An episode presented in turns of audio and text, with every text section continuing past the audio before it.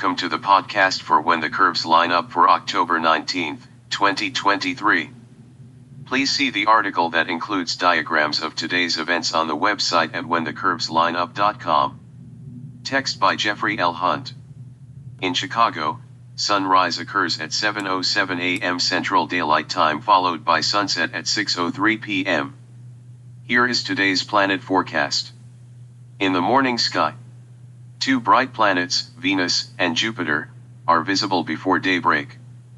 Brilliant Venus, stepping eastward in front of Leo, is about 30 degrees up in the east-southeast. It is 9.4 degrees to the lower left of Regulus, Leo's brightest star. Use a binocular to spot it 2.9 degrees to the lower left of Rho Leonis. The planet's next conjunction is with Chertan in four mornings. Venus passes nearly 10 degrees from the star. Bright Jupiter is in the west, nearly the same altitude, height above the horizon, as Venus. It is the second brightest star-like body in the sky this morning. Sometimes it is dimmer than Mars when the red planet is near Earth. Jupiter is retrograding in front of Aries, 12.2 degrees to the left of Hamal, the constellation's brightest star, and 11.3 degrees to the upper right of Menkar, the sea monster's nostril. During retrograde, a planet appears to move westward against the distant stars. As Earth overtakes and passes between the planet and the Sun, the line of sight that normally moves eastward against the stars, stops and begins to move westward. The effect is an optical illusion caused by our faster moving planet.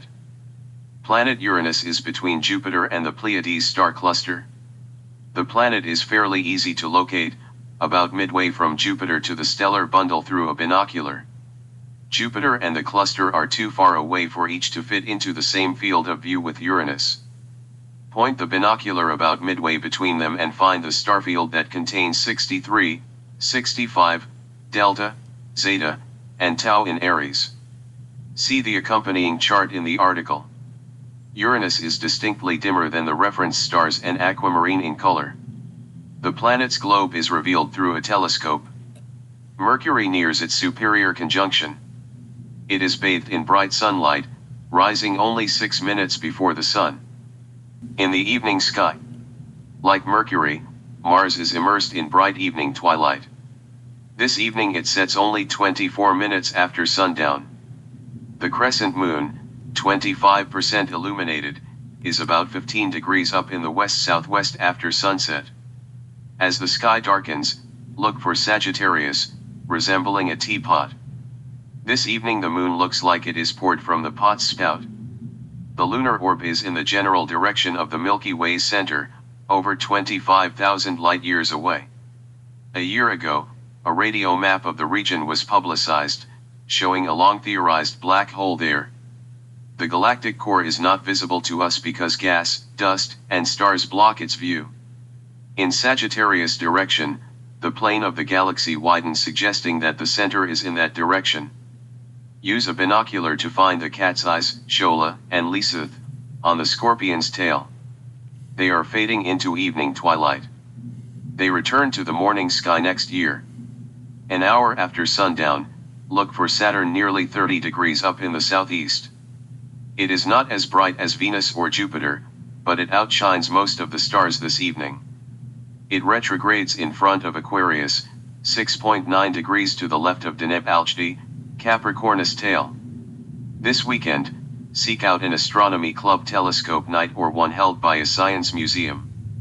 Be sure to see Saturn and its rings. During the night, the ringed wonder is farther west, setting in the west-southwest over 4 hours before sunrise. 2 hours after sunset, Jupiter is nearly 15 degrees up in the east, to the lower left of Hamal and upper right of the Pleiades. Look for Capella, low in the north-northeast.